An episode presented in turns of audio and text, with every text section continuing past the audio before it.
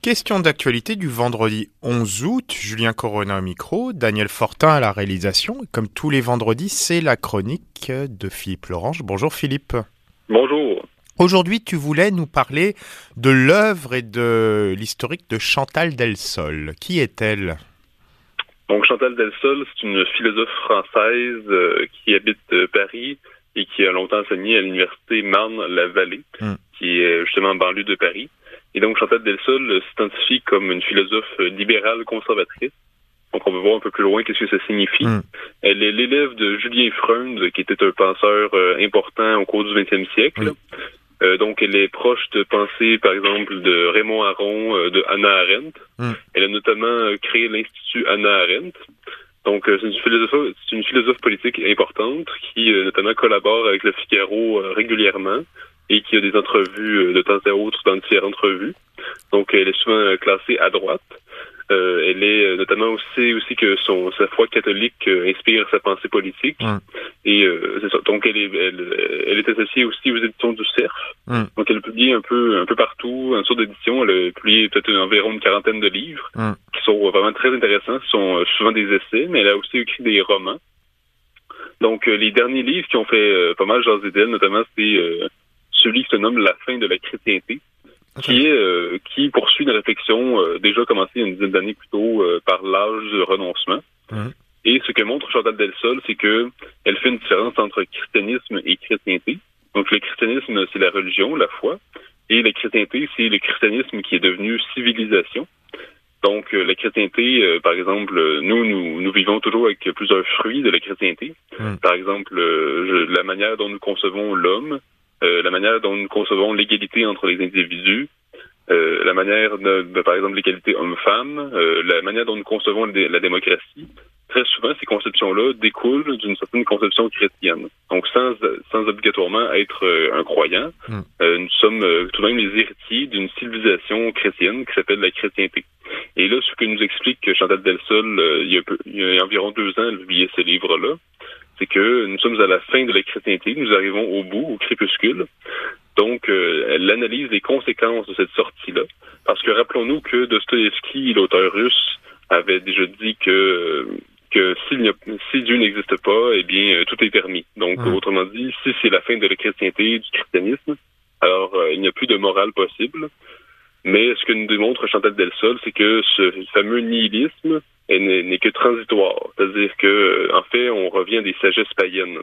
Donc, on revient des formes de croyances qui étaient présentes, par exemple, sous l'Antiquité romaine. Intéressant. Donc, ça se reflète, elle en parle notamment dans l'âge du renoncement. Donc, elle parle, par exemple, d'un renoncement à la quête de vérité. Parce que, rappelons-nous que c'est vraiment le christianisme qui invente cette idée que la vérité prime sur le bien. Donc, il faut d'abord chercher la vérité avant de se demander qu'est-ce qui est bien pour la collectivité, qu'est-ce qui est bien pour l'individu. Il faut d'abord se demander qu'est-ce qui est vrai. Donc, ce primat de la vérité sur le bien, c'est vraiment une idée chrétienne qui s'est imposée. Et ça ne se retrouve pas dans les autres civilisations dans le monde. Dans les autres civilisations, le bien prime sur le vrai.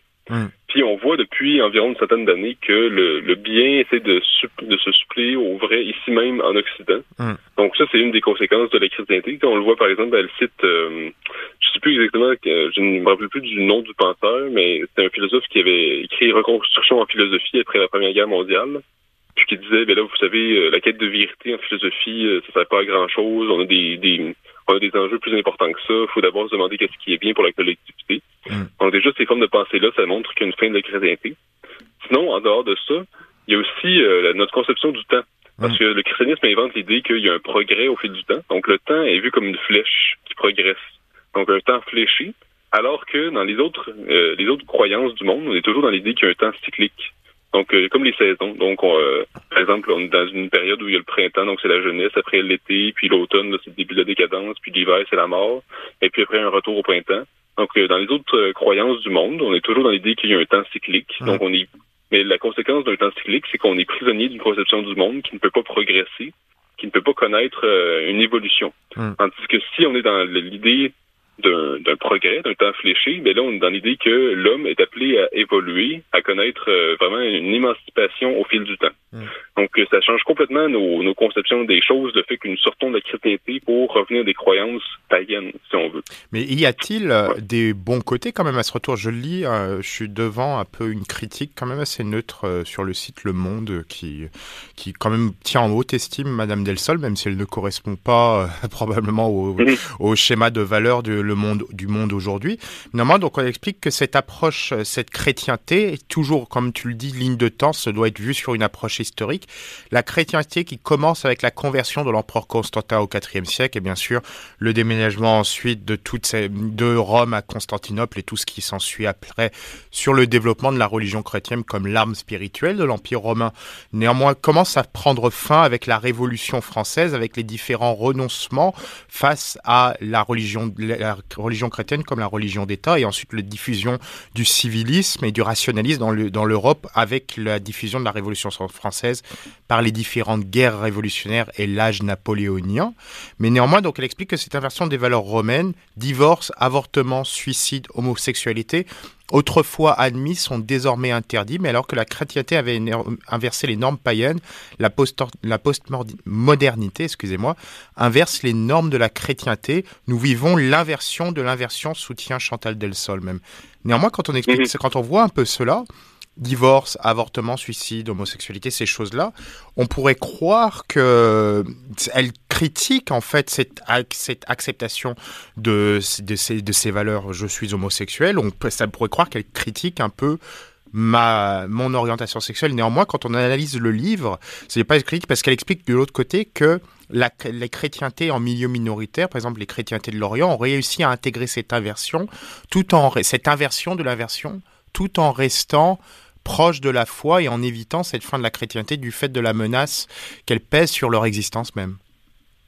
Oui, en même temps, j'ai lu plusieurs de ses livres, puis c'est pas une dame qui est anti-homosexuelle. Simplement, elle fait partie, elle appuie notamment le mouvement Le Mariage pour tous. Donc, par exemple, elle s'oppose au mariage gay, mais en soi, elle n'est pas du tout contre les homosexuels.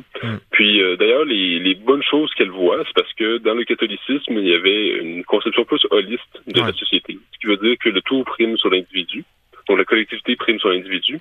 Et l'une des conséquences de ça, c'est qu'on avait tendance, notamment il y a quelques décennies encore, à pardonner ou plutôt à cacher, par exemple, un membre de la famille qui serait pédophile. Oui, c'est ça, la pédophilie. Qui aurait fait des abus sexuels. Même la pédophilie dans l'Église. Oui, donc Chantal Delsol voit une bonne chose là-dedans, le fait qu'on ait acquis un individualisme qui permet de dénoncer ces formes d'abus-là. Puis après ça, il y a d'autres conséquences qui peuvent être positives. Mais de manière générale, c'est certain qu'elle essaie de montrer quelles sont les conséquences négatives, parce que très souvent, dans l'actualité, puis de nos jours, dans l'esprit de l'époque, on veut nous dire toujours que l'époque dans laquelle on vit est la meilleure qui soit, qu'avant tout était mauvais et tout ça. Donc, je pense qu'elle essaie d'apporter un équilibre pour montrer que tout n'est pas rose, et au contraire, il y a quand même aussi des choses qui sont quand même mauvaises dans cette sortie de la chrétienté. C'est notamment, elle parle de la démocratie. C'est-à-dire qu'on n'a plus exactement la même conception de la liberté personnelle, parce que dans la chrétienté, chaque personne est dotée d'une autonomie. C'est-à-dire qu'au fil du temps, on a acquis ces idées-là qui découlent de la Bible, et donc l'idée que chaque personne a une certaine autonomie, puis il y a une égalité entre les individus. Donc, cette idée-là mène notamment à une démocratie où chaque individu a égalité dans le pouvoir. Donc, chacun peut voter indépendamment de son revenu, de sa classe sociale. Mais depuis un certain temps, on est plus dans l'idée que l'État est là pour protéger les gens, en fait, il y a comme une forme d'infantilisation par l'État. Donc, on voit de moins en moins la personne comme un citoyen actif que comme quelqu'un qui est pourvu de droits et qui se voit dispensé de services. Donc, autrement dit, c'est quelqu'un qui est de plus en plus infantilisé et qui est protégé par l'État. Donc, c'est pas exactement la même démocratie, d'autant plus que on accepte de moins en moins le conflit pour plutôt promouvoir le consensus. Mais le consensus, justement, on voit ça plus dans des sociétés matriarcales, par exemple. C'est ça. Et c'est pas exactement la même conception de la démocratie qui envisage plutôt le conflit, qui assume le conflit, mais un conflit qui est justement civilisé, qui est justement qui est canalisé par le débat et tout ça, par sorte d'institutions. Donc, c'est certain qu'il y a quand même des conséquences assez négatives à cette sortie de la chrétienté. Mmh. Mais Chantal Delsol, en même temps, avait déjà dit en entrevue qu'elle est contente de voir que l'Église n'a plus la même arrogance qu'autrefois. Intéressant. Parce que, justement, quand l'Église était dominante, là, il y avait évidemment une arrogance qui venait avec ça. Puis, évidemment, il y avait un empiètement des principes même de la religion. Mm. On le sait tout au long de l'histoire, la religion catholique, l'Église catholique n'a pas toujours été agie comme un ange. Mm. Donc, c'est certain que maintenant qu'il n'y a plus cette arrogance-là, parce qu'il n'y a plus la même domination, ça commande à l'humilité. Mm. Donc, ce sera pas, elle appelle à une éthique qui n'est plus la même pour le croyant. Mm. Donc, ça, c'est un peu sa pensée pour tout ce qui a rapport à la sortie de la chrétienté. Mais pour vraiment lire ses livres, L'âge du renoncement et La fin de la chrétienté, qui sont vraiment très pertinents pour comprendre notre époque. Mm. Non, un autre livre important qui a été publié en 2020, s'appelle Le Crépuscule de l'universel. Et là-dedans, ce que nous explique Chantal Delsol, c'est que nous, l'Occident, qui s'est longtemps vu comme la civilisation qui doit s'épandre un peu partout, parce qu'elle serait munie de la vérité, des grands principes, des grands droits de l'homme. Mais maintenant, on se rend compte que finalement, elle prend le temps dans ce livre-là d'analyser des chartes de droit qui existent dans d'autres pays dans le monde, dans d'autres civilisations. Parce que les autres pays, les autres civilisations nous ont souvent copié dans l'idée de faire des chartes de droit. Mm. Mais elle remarque que les autres civilisations n'ont pas du tout la même conception des droits de l'homme que nous. Totalement. Et ils ne veulent pas du tout s'assimiler à notre mode de vie entièrement. Mm. Par exemple, dans la charte arabe ou les chartes plus musulmanes, on va toujours dire « oui, il y a des droits de l'homme, mais dans la mesure où vous êtes croyant, dans la mesure où vous êtes musulman ouais. ». Et par exemple, en Afrique, on va dire « oui, il y a des droits de l'homme, mais il y a quand même d'abord la communauté, il y a quand même d'abord la famille, d'abord le village ». Donc on pense quand même d'abord, il y a quand même une forme de holisme qui demeure. Puis c'est un peu la même chose, par exemple, dans les pays asiatiques comme la Chine, là on est comme un peu dans le miroir inversé de l'Occident. Mm. Donc très souvent, c'est la collectivité qui prime. Puis on le voit même dans les mythes, elle l'avait déjà noté dans un de ses livres, je pense que c'est dans « Qu'est-ce que l'homme ?» que l'un des mythes fondateurs de l'Occident, c'est Oedipe. Ouais. Donc Oedipe, c'est parce que c'est un moderne qui a dépassé les bornes. Donc par son action individuelle, il a dépassé les bornes. Mais en Chine, dans les pays asiatiques, c'est un autre mythe dont je ne me rappelle plus très bien c'est quoi le nom. Mm. Mais en fait, c'est l'inverse. C'est-à-dire que c'est l'État, c'est un roi qui tue beaucoup de ses sujets. Mm. Donc c'est au lieu d'être comme un mythe plus individualiste, c'est vraiment plus un mythe qui montre les dérives d'un collectivisme qui va trop loin. Mm. Donc on voit que les deux situations sont comme vraiment très inversées. Donc il y a deux petits commentaires. Pour revenir d'abord sur la fin de la chrétienté, une chose que Chantal Delsol explique, une des raisons de l'agonie de la civilisation chrétienne, ou plutôt même de la civilisation catholique, c'est le piège de l'impatience. Les chrétiens seraient tombés dans le piège de l'impatience. Ça me fait penser à quelque chose, c'est par rapport en fait à l'opposition entre les chrétiens protestants et les chrétiens catholiques, donc le commun et le protestantisme qui valorise un peu plus l'individualisme avec le repentir ou le salut devant Dieu se faisant par le succès personnel. La volonté de succès personnel, les ambitions appellent la plupart du temps mal gérées et mal individualisées à l'impatience. Est-ce que, quand on voit un peu le triomphe de la société anglo-saxonne et de ses valeurs sur une société plus continentale européenne, du fait depuis la fin des guerres napoléoniennes et le triomphe de l'Angleterre face à la France après Waterloo, qui a pu diffuser grâce à son empire et ensuite grâce à les États-Unis et la prise en puissance des États-Unis, cet individualisme et cette impatience pour obtenir ce salut devant Dieu. Est-ce que tu penses que une des raisons aussi de cet échec peut être depuis ce triomphe historique de cette conception des valeurs chrétiennes, plus liée à l'individu, face à une conception des valeurs plus continentale et plus liée au commun? Je ne suis pas certain de comprendre la question. Ça serait probablement le triomphe des valeurs plus anglaises, plus protestantes, liées oui. à l'individualisme, liées à l'impatience, parce que l'impatience et les ambitions de réussite mènent à l'impatience, et ça peut mener à encore plus d'individualisme et plus d'égoïsme. Et on voit ce triomphe-là souvent d'une manière religieuse, parce que ça permet d'avoir plus de salut devant Dieu au moment de est-ce qu'on va au paradis ou en enfer. Mm-hmm. Est-ce que tu penses que cet échec et cette fin de la chrétienté peut être due aussi à l'inclusion de ces valeurs dans le corpus de valeurs et dans le corpus de la chrétienté? Ah oui, mais ça se peut très bien. Mais d'ailleurs, Max Weber, l'un des tout premiers sociologues, parlait de la cage d'acier. Parce que dans l'un de ses grands classiques de la sociologie, qui était l'éthique protestante et l'esprit du capitalisme, il expliquait que il faisait des parallèles avec toutes sortes de sectes protestantes. Puis il disait justement que dans le protestantisme, dans plusieurs sectes, on est dans l'idée qu'on gagne son ciel en étant ambitieux, puis en réussissant sur Terre, en ayant du succès financier, matériel sur Terre. Donc ces idées-là, selon Weber, avaient fini par s'imposer dans l'esprit du capitalisme, qui est évidemment répandu partout dans le monde. Donc naturellement, l'éthique protestante, c'est comme répandu un peu partout, culturellement. C'est-à-dire que c'est pas tout le monde qui est rendu protestant, mais c'est-à-dire que culturellement, en termes d'éthique de travail, c'est surtout le protestantisme qui impose sa règle et qui avantage les sociétés qui sont protestantes ou bien qui s'y adhèrent plus à une éthique similaire au protestantisme. Donc évidemment, cette éthique-là peut se refléter non seulement dans l'économie et notre relation au travail, mais aussi dans d'autres sphères de la vie. Donc c'est un commentaire très intéressant en fait. Puis certain que oui, on connaît un certain individualisme, mais en même temps, ce qui est intéressant, c'est que ce que montre aussi Chantal Delsol, c'est que dans son livre, par exemple, je pense que c'est l'âge du renoncement, encore une fois, elle dit que il y a une perte de la royauté de l'homme, c'est-à-dire que par exemple dans le christianisme, on est dans l'idée que chaque homme, l'homme est à l'image de Dieu, donc autrement dit, il se distingue beaucoup de l'animal et des autres espèces. Tandis que aujourd'hui, vu que nous sortons de cette conception-là, on dit, voyez, il y a des antispécistes, par exemple, qui disent, l'homme n'est qu'un animal parmi d'autres. Ouais. Il n'a pas forcément plus de valeur qu'un autre. Donc, il n'y a pas lieu de faire du mal aux animaux, il n'y a pas lieu de les manger et tout ça.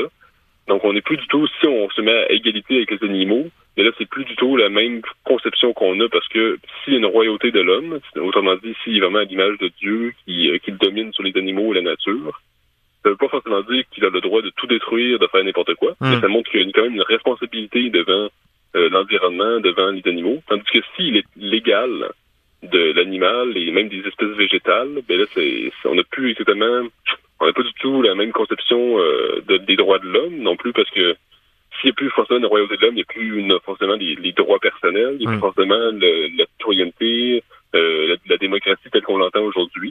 Donc ça peut changer quand même beaucoup de choses.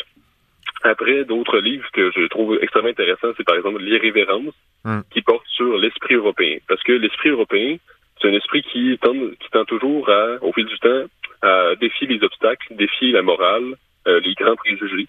Donc, c'est pour ça qu'elle parle d'irrévérence. Parce que l'irrévérence, c'est le fait de donner le droit de se révolter, de douter des grands dogmes, d'user d'humour et d'ironie. Une liberté de critiquer, de faire de ses propres choix personnels. Donc, c'est un état d'esprit irrévérent qui est propre à l'Europe au fil du temps. On le voit en Grèce antique, dans la Renaissance, au fil du temps. Donc, l'irrévérence est vraiment propre à l'Europe, peu importe quelle est l'époque, la religion qui domine. Donc, ça, c'est vraiment très intéressant à lire. Sinon, je voudrais parler, par exemple, son dernier roman s'appelle Le Paradis est épars, et c'est un roman qui porte sur l'alpinisme, parce qu'elle connaît bien les Alpes françaises, elle fait beaucoup d'alpinisme, et c'est vraiment un bon roman pour elle. C'est pas Chantal Delsol n'est pas seulement une philosophe ou une essayiste qui remplit déjà très bien ce rôle-là, mais c'est aussi une excellente romancière. Je suis aussi en train de découvrir un autre de ses romans. Donc c'est une dame qui est vraiment qui a beaucoup de qualité, qui est vraiment une grande penseur. Puis Le Paradis des épars a eu un prix en plus. Encore une fois, c'était publié aux éditions du Cerf. Donc c'est une histoire aussi d'amitié qui montre l'importance justement du courage. Donc c'est vraiment c'est toute une penseur pour elle. Moi, j'encourage beaucoup à faire sa lecture. Et j'encourage aussi à lire. Et ça, je l'avais lu.